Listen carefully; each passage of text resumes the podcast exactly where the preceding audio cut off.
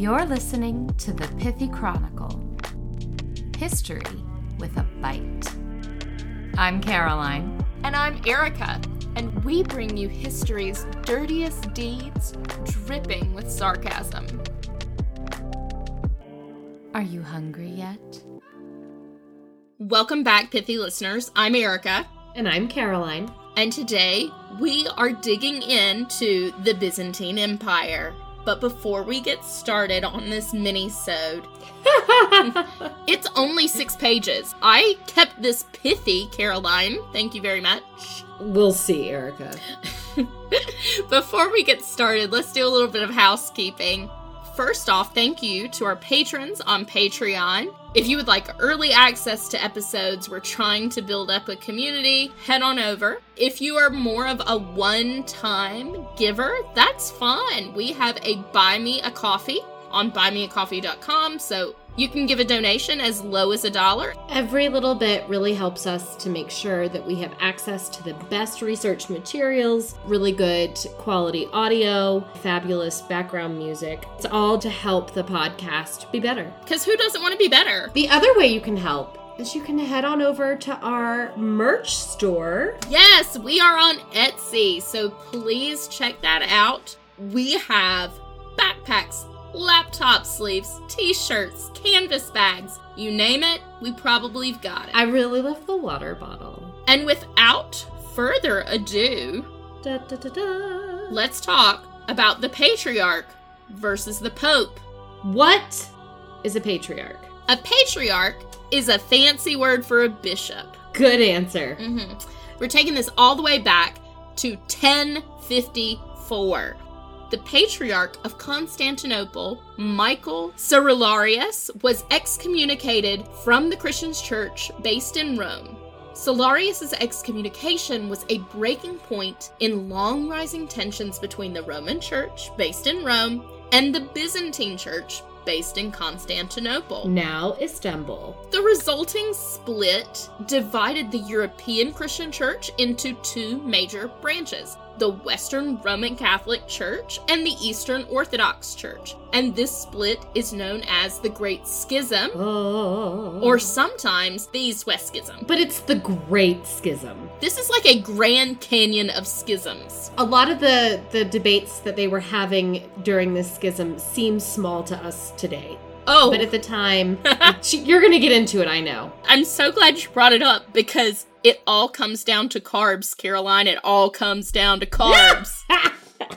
Was one of them doing keto? Because, like. The Great Schism came about because there were some religious disagreements, political conflicts, and some personality. personality clashes. yeah, Hmm. the religious disagreements really centered around, Whether or not it was acceptable. yeah, to use unleavened bread for the sacrament of communion or whether you needed to use leavened bread. Bread that is flat with no yeast or bread that has yeast. As I said, it might seem like a small, unimportant detail to us now. Have you ever made bread with the teeny tiny yeast packets? That's what it comes down to. The Great Schism. Can we call it a yeasty schism? no. you know you love the yeasty schisms. Awful, Caroline. Other disputes did come about with the exact wording of the Nicene Creed and Western belief that clerics should remain celibate. Okay, Slight, slightly bigger issues. slightly bigger. But the big Yeah. one was about the yeast in the bread. The yeasty schism. The religious disagreements were made worse by the political conflicts, particularly regarding the power of Rome. Mm.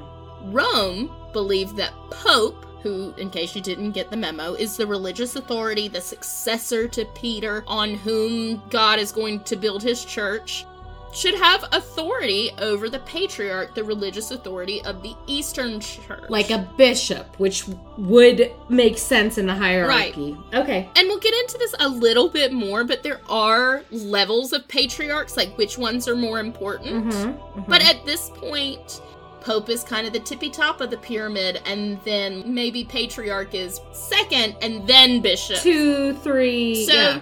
I Yeah. guess instead I should say patriarch is kind of like a cardinal Okay. rather than a bishop. But either way, Constantinople did not agree that the Pope was above their patriarch, cardinal slash bishop slash Yeah, not second in command. no, And to their credit, they were like, we are a fancier, more forward thinking so they haven't actually gotten there yet. society. They haven't actually gotten there yet. Isn't that wild? What do you mean? They have not actually gotten to the height of what They're we not think at of as height, but they were still far better than the Dark Ages going on in I mean, Western Europe. that is fair. It's important to remember that when the Crusaders came along to Constantinople, when they got there, they were like, oh shit, yeah. we could be living like this. hmm It was so much less Dark Ages y. Yeah. There was a lot more religious tolerance. They had art and culture. It was lovely. Naturally, these two sides disagree, and they excommunicated each other after this schism. You're out. You're also out. And this stayed in place until 1965 mm-hmm. when Pope Paul VI and Patriarch Athenagoras I lifted the long-standing mutual excommunication decrees made by their respective churches. 1054 to 1965. Yeah, I like that we got closure. Thank you, Pope Paul and Patriarch Athenagoras. all of that is to say that the governing structures between East and West were not that different. We have four ancient patriarchs, which are kind of the ruling class. And there is an ecumenical patriarch of Constantinople, and that is the equivalent of the Pope to the Eastern Orthodox Church. Then it divvies down, and we'll see their significance in Thursday's episode Mm. about the Islamic world. There was the Patriarchate of Alexandria, Antioch, and Jerusalem. The four ancient Eastern Orthodox patriarchs, along with the See of Rome, The Pope. formed the historical Pentarchy, remaining in communion with each other after the 1054 schism with Rome. So, the like, yeasty schism. they were still chatting with each other, but kind of on the DL. They have pushed each other to their own versions of hell and excommunicated them from ever going to heaven, but they're still having little discussions. So that is the religious landscape, which of course for the Crusades is very important. But what did they encounter when they arrived culturally? It's gonna be good. It's good. First off, let me just say thank you so much to the great courses on the Crusades. Mhm. So I will be referencing those a lot from here on out. Culturally, we are going to go back to look at the reign of Basil II, the Bulgar Slayer. His reign, although a hot minute before the Crusades, encapsulates the epitome of the middle era of the Byzantine state. Constantinople, the capital, was the greatest Christian state, period, full stop, bar none. Sorry, Rome. Because it thought it was, but it wasn't. No, Constantinople was hailed as the new Rome. They didn't like super love that moniker. They thought Rome was annoying and a little bit of a backwater and believed they were much more superior, and they weren't wrong.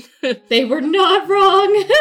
so, whether out of spite or aesthetic purposes, they styled themselves like the Greeks. Quote, in letters, arts, and aesthetic, Constantinople was akin to classical Greece, and its nobility prized an education that stressed proper diction and comportment, quite in contrast to their co religionists in Western Europe. Unquote. This is the world in which the Crusaders arrived in 1095. In the episodes from last week, we talked about how these knights trained their entire lives to be warriors and to fight for their lords. But but there wasn't a focus on poetry, art, sophistication, how to eat with a fork. These were not the things they were learning. They were learning how to stab their food with a knife and mm-hmm. kind of shovel it in their mouths and how to, you know, assault women on their way. So it's a very different. Quite different. It's quite different. This was no small potatoes. The empire was a powerful bureaucratic state which covered modern day Turkey,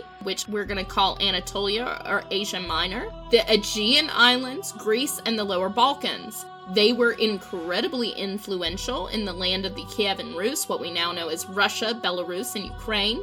This was a large swath of land that contained many ethnic groups. Two that will come back are the Varangians, Vikings who settled in the Rus lands, and the Pechenegs. I love that. The Vikings are everywhere. Yeah, because we'll see them with the Normans. I know. They basically went and intermarried with everybody and made everybody better warriors. Truly, they did. Go Vikings. And Pechenegs, a semi nomadic Turkic people from Central Asia who spoke the Pecheneg language. And in the 9th and 10th centuries, the Pechenegs controlled much of the steppes of southeast Europe and the Crimean Peninsula. The Varangians held pagan beliefs before conversions, and the Pechenegs continued to be split between Christianity and Islam. It was, in fact, Byzantine missionaries who translated parts of the Bible into the Old Church Slavonic language for the first time, paving the way for the Christianization of the Slavs. There is evidence that the first Christian bishop was sent to Novgorod from Constantinople, either by Patriarch Photius or Patriarch Ignatius circa 866 ish. Nice. Let's get one thing straight. Okay.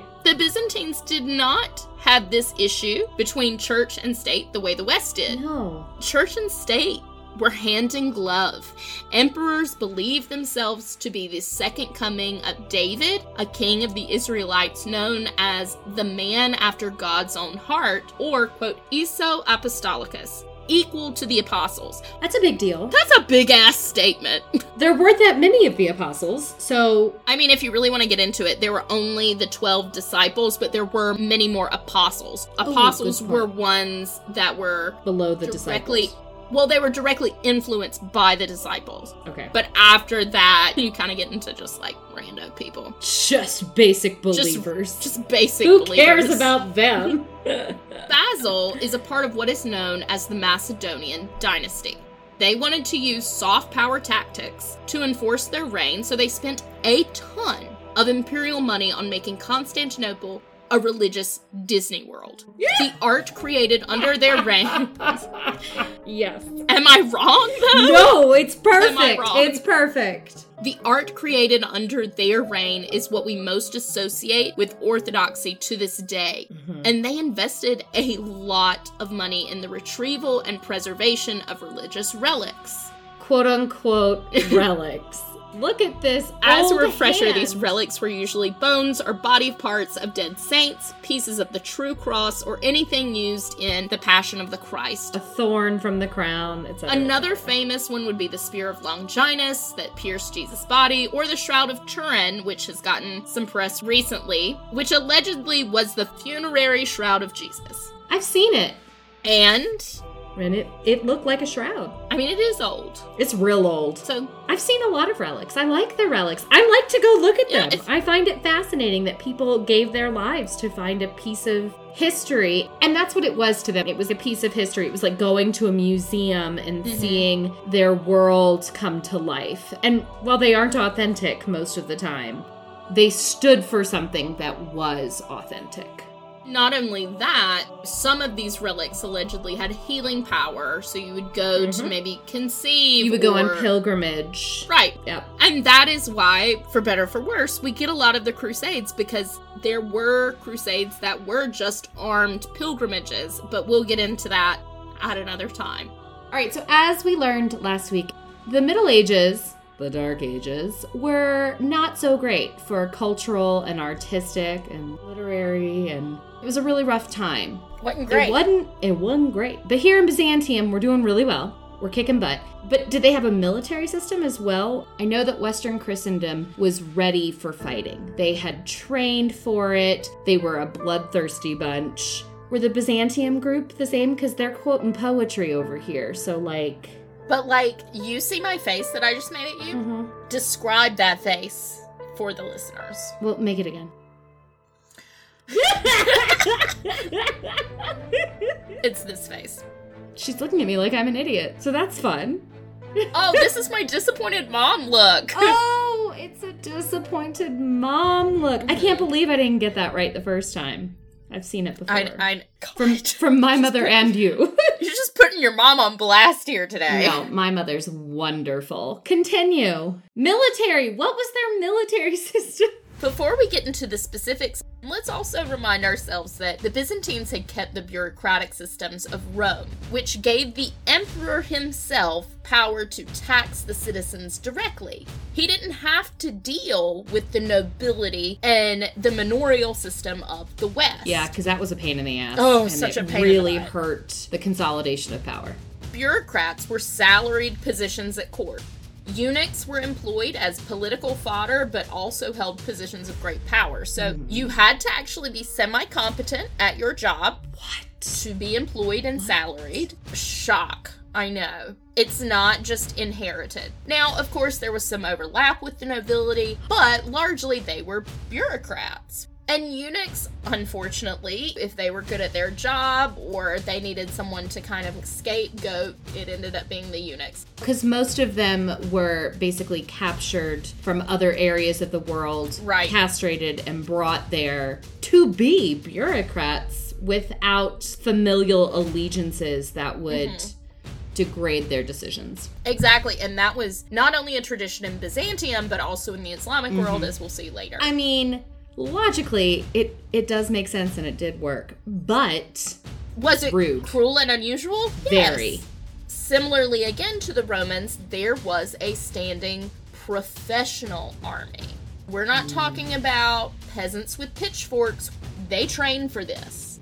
They are professional.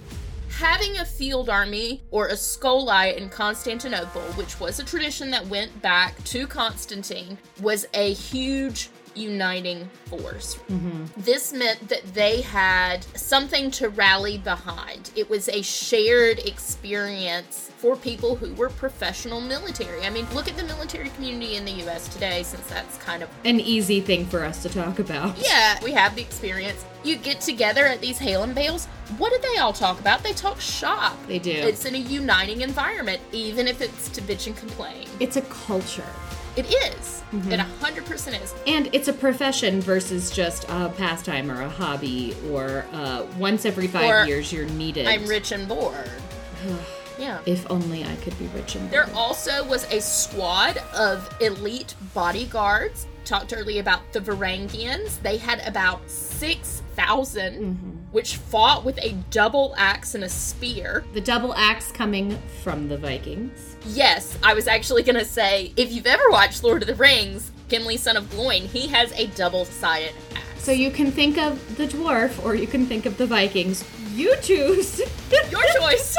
choices, choices. the Varangians were similar to like a Praetorian Guard. They protected the Emperor himself, his most skilled elite group that would go out and kind of do the dirty work for him. But there were also provincial armies which were stationed around the countryside. Soldiers were given land as payment for service to the Emperor and would go to a centralized location to train at regular intervals. oh my gosh, it really is like our modern day military. Yeah, think about the US reserves. Yes, exactly. You were in a higher class if you were cavalry, got a little bit more land, but think about the U.S. reserves today. They drill, they can be called up, but by and large, they have regular day jobs. That makes a lot of sense. Yeah. So, how is this different then from the fiefdoms and the vassal type relationship that's in the West? Great questions. Since you wrote it, it should Yeah, be.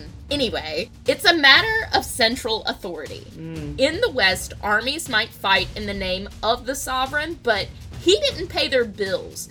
Usually, there was a noble middleman that got the cash or the money from the sovereign, and then they were paid. This is not the case in Constantinople.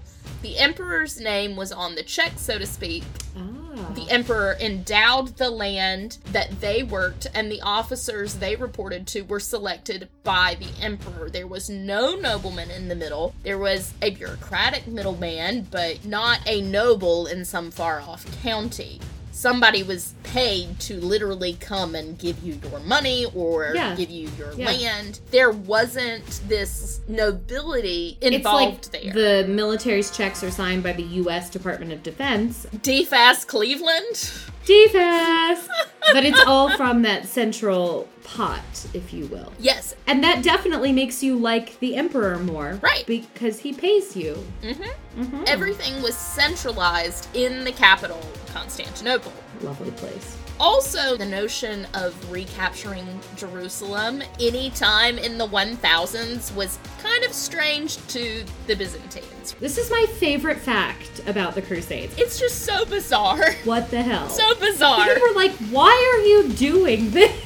Well, because they saw themselves as the new Jerusalem, likely in a prophetic sense. You get so many references to the city on a hill and the new Jerusalem and la la la la la. But also because what did the old Jerusalem have to offer? Most of the relics had been brought to the capital. Mm-hmm. Why go there when everything is here? I mean, they basically British Museum Imported. I love it. Yes, they British Museum Jerusalem. yeah, I mean, sorry, British Museum, give me a job if I'm ever there, but there's no other way Yeah. to say it. And to some extent, could be argued that they preserved the artifacts. Yeah, I mean, And others could say that they stole them.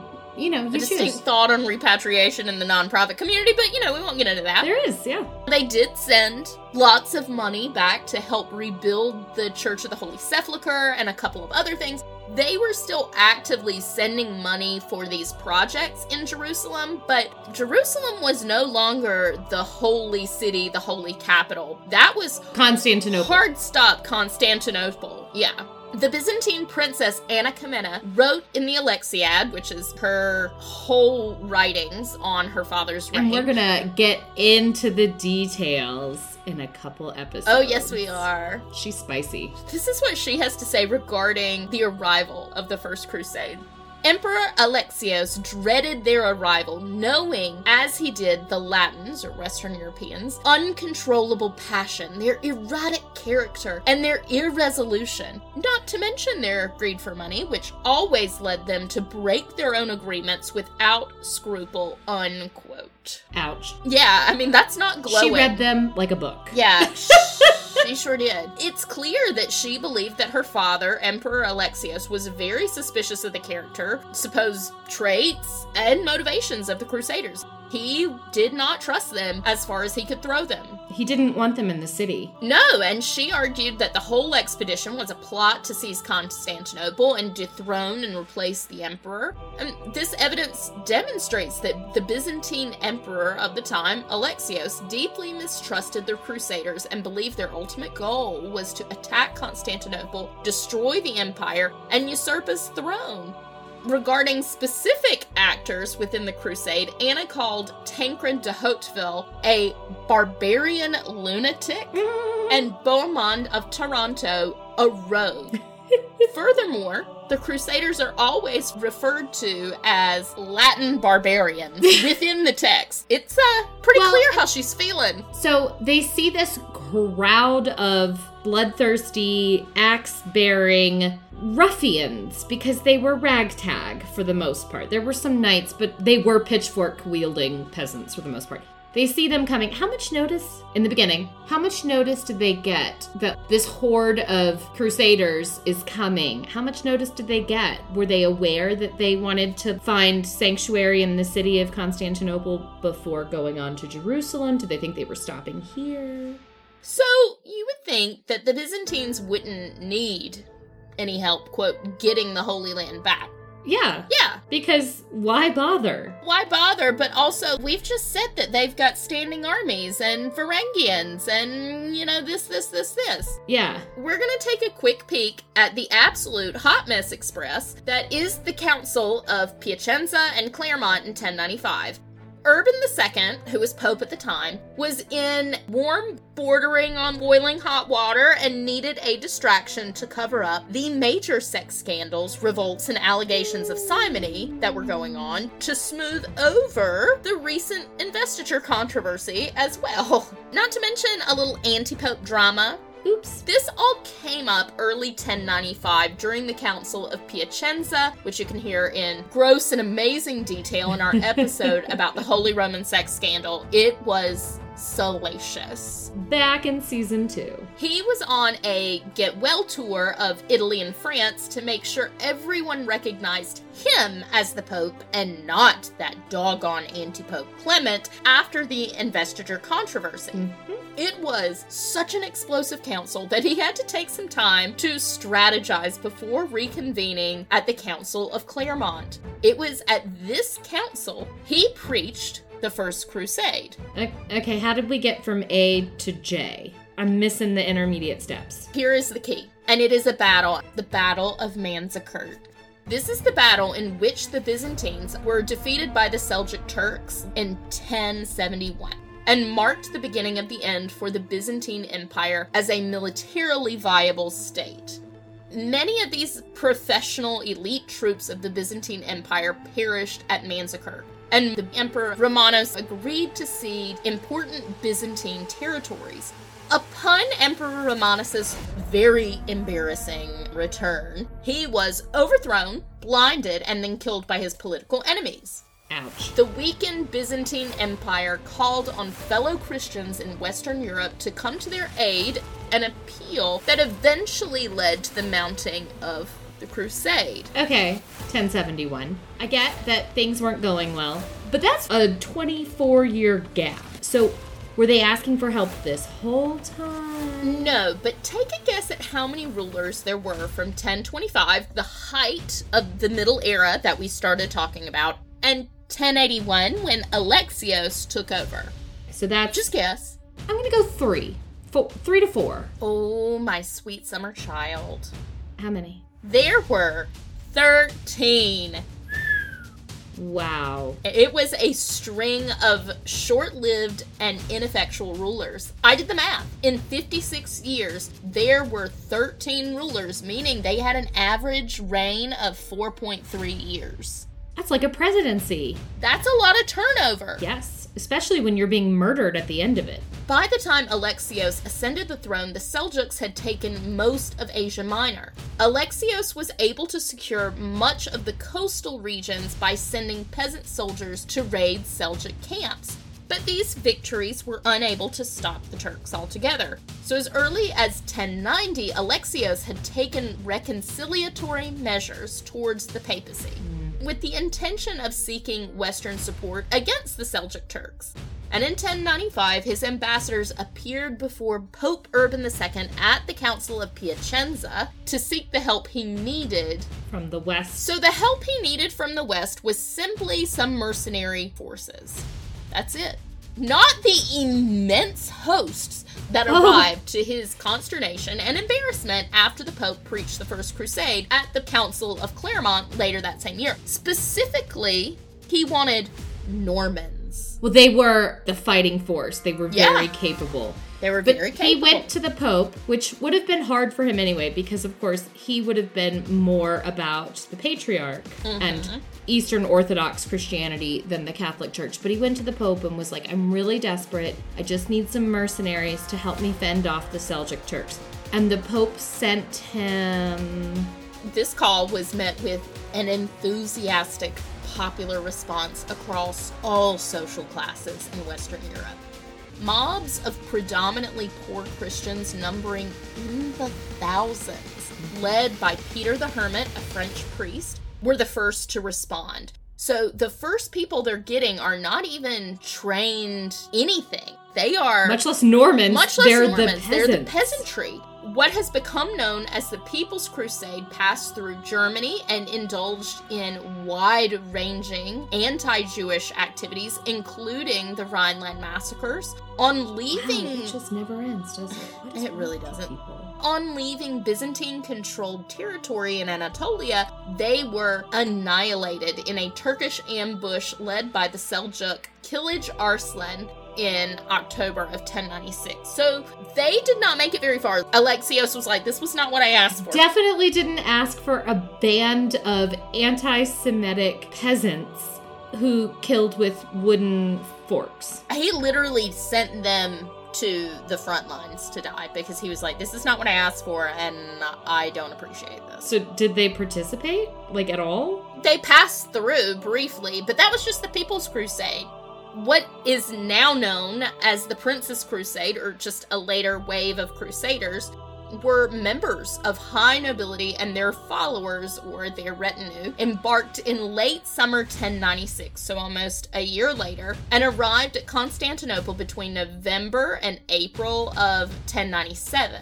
And there was no leading force. These armies were from individual lords who heard the call to crusade and they mm-hmm. prepared themselves and their vassals, and the vassals maybe prepared their guys, and off they went without thought of we should all come together at the same time, we should have a strategy, which just shows the ego of these people. It was like BYOB It and no was. plan after. It was a potluck of crusaders. Mm-hmm. Bring what you can Yeah. a dessert, a side, some drinks. This time, Emperor Alexios was more prepared for the Crusaders, and there were fewer incidents of violence along the way. Not to say there weren't any, just fewer. and, you know, he was a little bit more prepared to have noblemen. They still weren't the Normans that he wanted, Nope, they were the Franks. but here we are. Here they are. The Crusaders may have expected Alexios to become their leader, but he had no interest. He was looking for mercenaries, someone he could pay and send out. And he wanted them to go to Asia Minor. Did he want them to retake Jerusalem? N- no, No. he didn't care about that. Weird. He Huh. was mainly concerned with transporting them into Asia Minor as quickly as possible. Getting them out of his beautiful city. Yeah, in return for food and supplies, Alexios requested that the leaders swear fealty to him and promise to return to the Byzantine Empire any land recovered from the Turks. You're here to help. Don't freaking take it. It's not yours. You were doing this for Mm-hmm. Here's some food. Get the f- out. Ensuring that the various armies were shuttled across the Bosphorus, Alexios advised the leaders on how best to deal with the Seljuk armies. Here's food, supplies, and a little primer on how to fight these guys. Toodaloo. Leave. Without getting super into it, the Crusaders thought they were going to fight arm in arm with the Byzantines to take back the Holy Land. Not even close to what Alexios requested. He just wanted some mercenaries to help clear out the Seljuk Turks and reclaim his land, which was very much not the Holy Land. No. It just wasn't. It was Asia Minor. It was Anatolia. So there was a huge disconnect when literally hundreds of thousands of people showed up who were not mercenaries. How much notice did he get that he was not getting mercenaries, but he was getting oh, bands of roaming people? I don't think he got any. No one sent him a heads up, hey, Pope Urban II is telling people to come save Jerusalem, not you. I don't think so. I think when he saw the peasants, I think that was what Clued him in. WTF. Peter the Hermit was able to inspire hundreds of thousands of people to drop their pitchfork and walk with him. Yeah. No thanks. That would be I ain't walking really- nowhere with anybody. Ugh. Sorry, Alexios. Now, Alexios did give a lot of logistics support Mm-hmm. to the Crusaders, but was not about to get out there and head the charge, which led folks to feel manipulated and slighted. Yeah, because their pope has just told them that this guy is asking them to lead this fight. And they've they've mortgaged their farms, they've left their families. Many of them believe that they will die in the Holy Land and receive eternal salvation for that sacrifice. Indeed. they had lofty goals and then they find out they've been lied to. I just really think that Urban II got into that communion wine and had a little bit uh, too much of the body and the blood. I think he just started spouting stuff. And then when it Well, really yeah, and, then, he it gets hit into the pulpit. it hit, people were like, yes, Jerusalem. And he's like, ooh, that worked. Okay, let's go with this plan. hmm And the man just didn't stop. Oh, Urban. Until there were tens of thousands, hundreds of thousands of people marching their butt over to Constantinople. and now they're Alexios's problem. He did not read the assignment. No, he didn't read the brief. He did not understand the assignment. Mm, that's the, that's the thing the kids are saying. I understood the assignment. The siege of Nicaea by the Crusaders forced the city to surrender to the emperor in 1097. And the subsequent Crusader victory at Dorylion allowed the Byzantine forces to recover much of Western Asia Minor. Done. Yeah, great. John Ducas reestablished Byzantine rule in Chios, Rhodes, Smyrna, Ephesus, Sardis, and Philadelphia. This success ascribed by Alexios' daughter Anna to his policy and diplomacy, but by the Latin historians of the Crusades to his treachery and deception. So they did surrender to the emperor in name, or he went. No, in name. Just in name. In name. Ain't going over there. And then his daughter Anna was like, "Daddy did it with policy and diplomacy. Yay, enlightened Daddy." Yay, enlightened daddy. That's what she thought. Is it what? Oh god. I love the the last remnants of your COVID come out with your laugh cough. Who knows how long it'll be here? Oh God. In 1099, a Byzantine fleet of 10 ships was sent to assist the Crusaders in capturing Laodicea and other coastal towns as far as Tripoli. The Crusaders believed their oaths were made invalid when the Byzantine contingent failed to help them during the siege of Antioch. Bohemond, who had set himself up as the Prince of Antioch, briefly went to war with Alexios in the Balkans, but he was blockaded by the Byzantine forces and agreed to become a vassal of Alexios by the Treaty of Diabolis in 1108. So, at some point, the Crusaders literally turned on Alexios because they didn't like the help they were getting and then fought amongst basically themselves. Yeah, Cool. Mini civil war in the midst. This is the most testosterone fueled bullshit that we've covered in a while. This is such a hot mess. In 1116, already terminally ill, Alexios conducted a series of defensive operations in Bithynia and Mysia to defend his Anatolian territories against the inroads of the Malik Shah, the Seljuk Sultan of Iconium. And in 1117, he moved into the offensive and pushed his army deep into the Turkish dominated Anatolian plateau, where he defeated the Seljuk Sultan at the Battle of Philomelion. And that that's kind of it. Byzantium, a hundred years before the Crusades, was the height of enlightenment, art, culture, poetry, as well as a very well run bureaucratic system with a highly trained professional military. Byzantium was the place to be. They had collected all of these holy relics and brought them so that their people could have that feeling of the Holy Land without actually bothering to go into territory that did not belong to Byzantium. Mm-hmm. Unfortunately, we ended up with 13 idiots in a row who were often murdered in terrible, brutal ways. And that left a very big power vacuum at the top, which Alexios came in 80 years later and tried to fill. But And to be fair, did a decent and did job. a decent job. He had a 30 year reign. Mhm. But unfortunately, a lot of the bureaucratic system had fallen apart, and a lot of the military leaders had been taken out of their jobs because they had disagreed with the 13 previous emperors. And so they just didn't have the strength anymore to hold off the Seljuk Turks on their eastern borders. Out of desperation, he goes to the Pope and says, Look, I just need some mercenaries. Yeah. I'd really like the Normans. They're great fighters. Could you send me a few? yes. And the Pope, drunk on communion wine and desperate to avoid people noticing his sex scandals, Mhm. among other issues, says, Yeah, totally. Guys, we should go to Const. Hell, we don't need to stop in Constantinople. Let's go All the way to Jerusalem. to Jerusalem. Let's just go.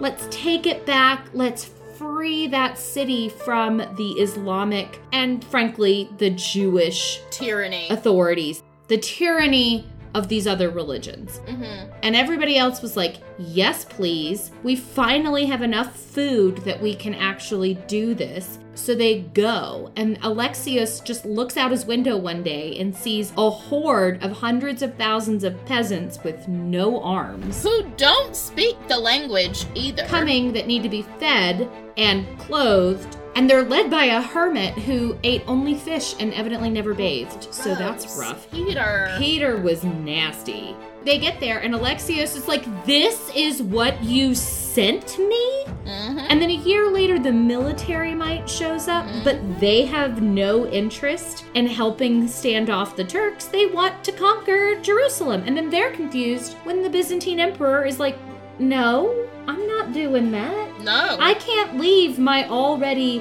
fragile state Mhm. to fight for a city that wasn't mine in the first place. What are you idiots doing? yeah. And that was the first crusade.